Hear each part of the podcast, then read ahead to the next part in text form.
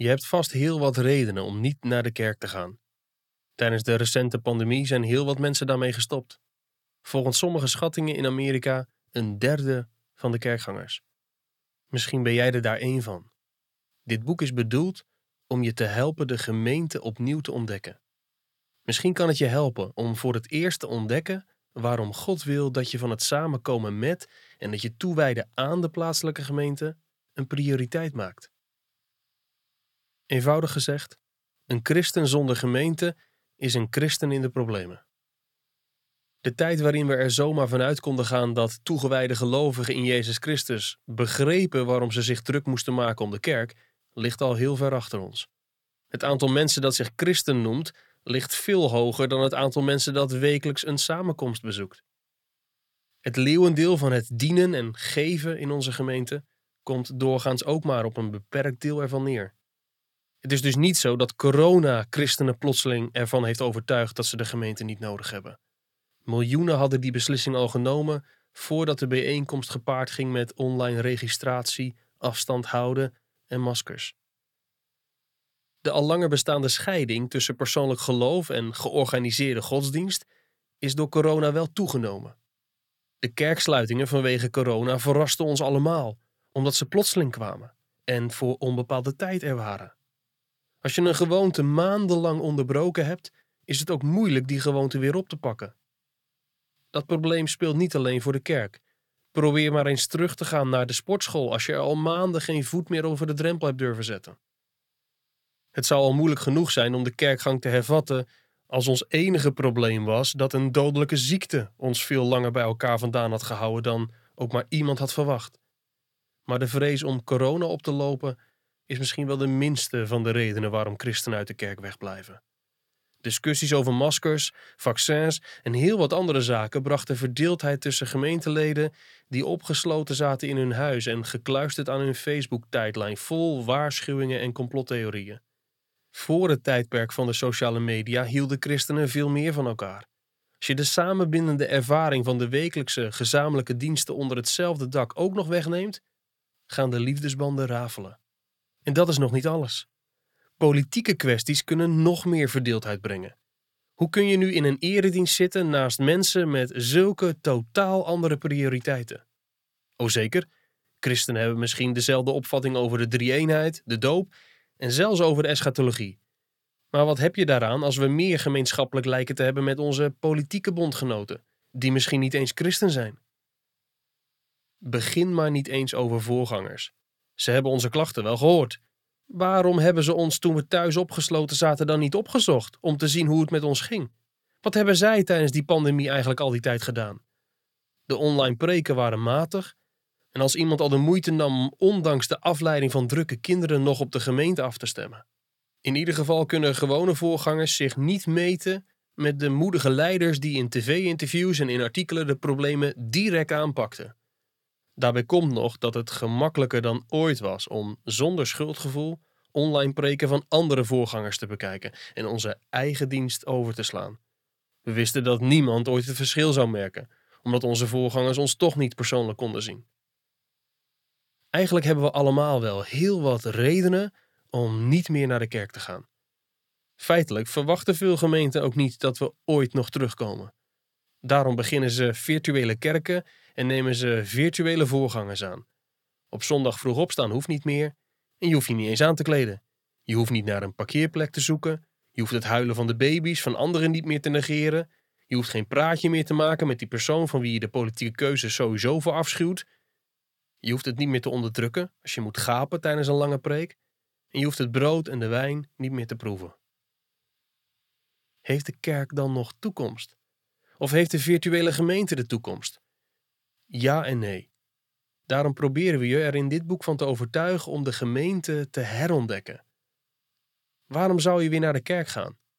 Dat doen we niet uit naïviteit, alsof we ons niet kunnen voorstellen waarom iemand moeite zou kunnen hebben met zijn plaatselijke gemeente.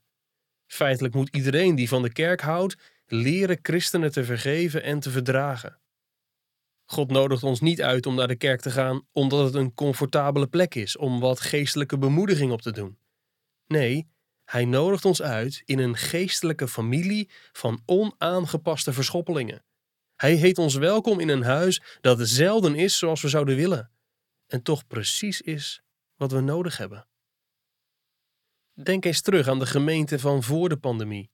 Als je rondkeek in de gemeente die was samengekomen om te zingen, te bidden en Gods woord te horen, dan dacht je misschien dat iedereen blij was om daar te zijn. Misschien luisterden ze stil tijdens de preek, of zeiden ze amen als ze iets wilden onderstrepen. Misschien staken ze hun handen in de lucht als het koor de zang leidde, of begroeven ze hun gezicht in hun liedboek. Misschien gaven ze elkaar een warme handdruk en zeiden ze vriendelijk gedag, of mompelden ze een vluchtig goede dienst voordat ze doorliepen. Toch is zelfs in een gemeente waarin iedereen vriendelijk glimlacht, niet alles zoals het lijkt. De pandemie heeft onze relaties onder druk gezet en de pijn en de vrees achter die blijde gezichten blootgelegd. Achter iedere glimlach in de gemeente zit een verhaal. Je ziet een gezin dat onderweg van huis naar de kerk voortdurend kibbelde, totdat ze over de drempel stapte. Je ziet een weduwe die rouwt om een verlies dat alle anderen al zijn vergeten.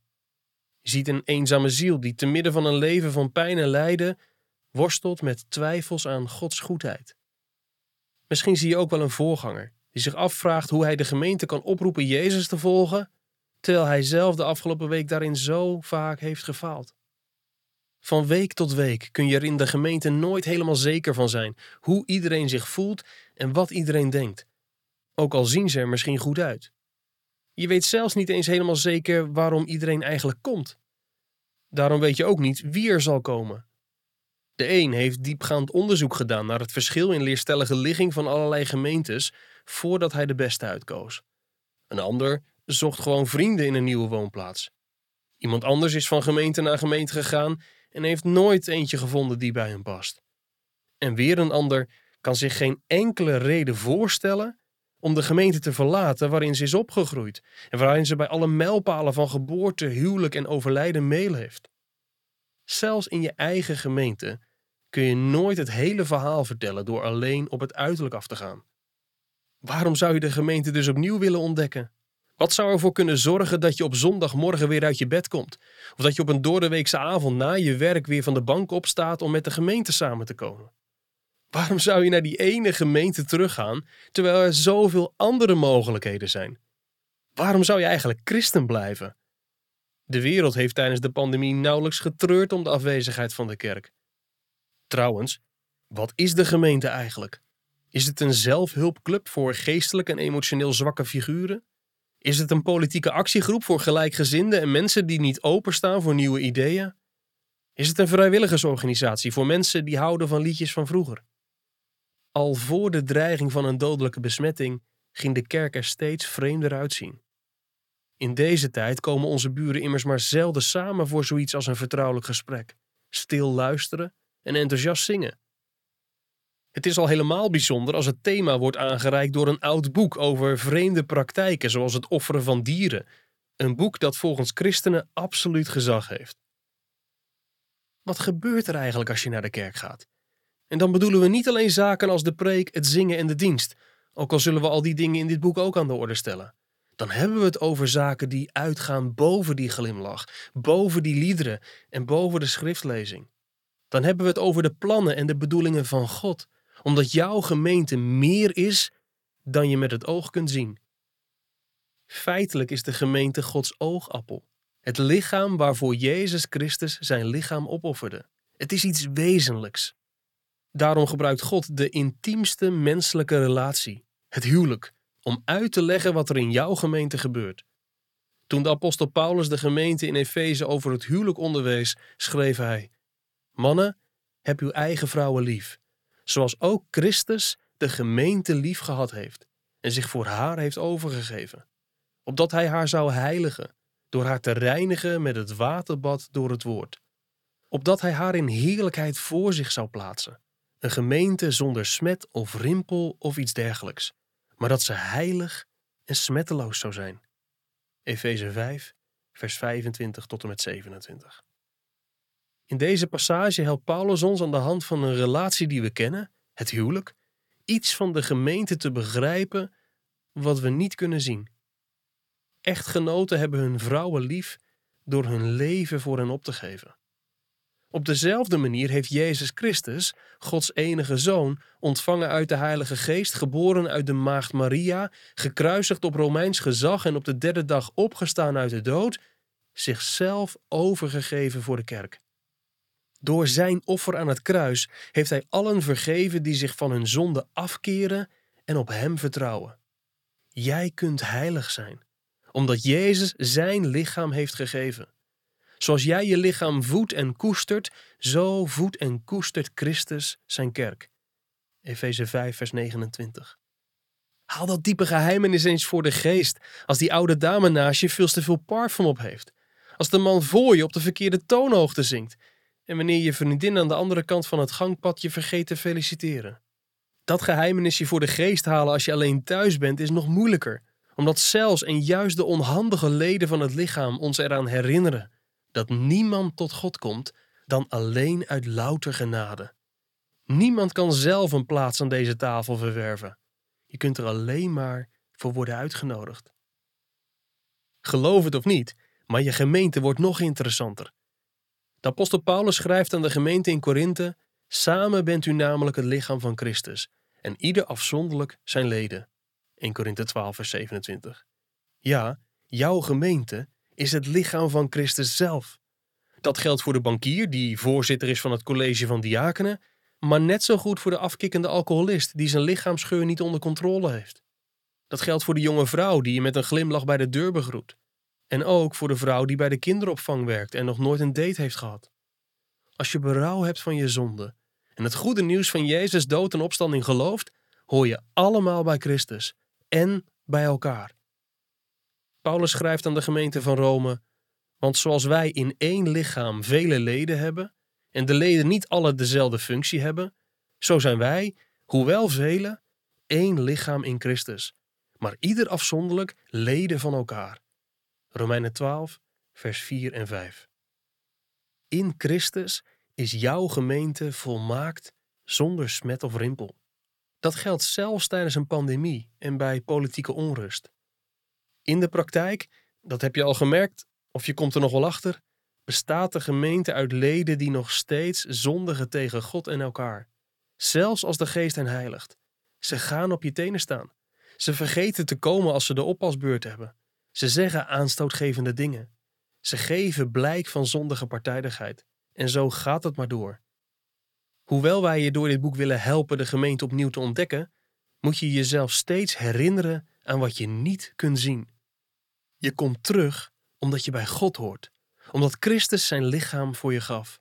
Omdat Hij zijn lichaam gaf, maakte Christus een lichaam van gelovigen uit elke stam, taal, volk en natie. Openbaring 5, vers 9. In dit lichaam is niemand belangrijker dan een ander, want iedereen hoort alleen door genade en alleen door geloof erbij. Er is geen partijdigheid voor de rijken en geen voorkeur voor de belangrijkste. Jacobus 2, vers 1 tot 7. Omdat wij alles aan Christus te danken hebben, delen wij alles met elkaar. Als één lid lijdt, lijden alle leden mee.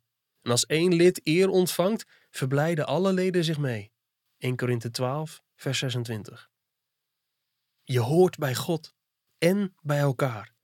Eén lichaam, vele leden, inclusief jij. Je hebt veel redenen om de gemeente niet opnieuw te ontdekken. En één reden waarom je dat wel moet doen. Omdat God door deze mensen, die je niet zo aardig vindt, zijn liefde aan jou wil tonen. Het is de enige soort liefde die ons kan losmaken van het op onszelf gericht zijn en in een gemeenschap kan brengen die uitstijgt boven de krachten die onze zieke wereld verscheuren. Het is de enige wezenlijke manier voor ons om gezamenlijk genezing te vinden. Bovendien is je gemeente de plaats waarvan Christus zegt dat Hij daar op een unieke manier aanwezig is. We zouden zelfs wel durven zeggen dat jouw gemeente en de onze de plaats is waar de hemel de aarde raakt, de plaats waar onze gebeden verhoord worden. Uw koninkrijk komen, uw wil geschieden, zoals in de hemel, zo ook op de aarde. Matthäus 6, vers 10.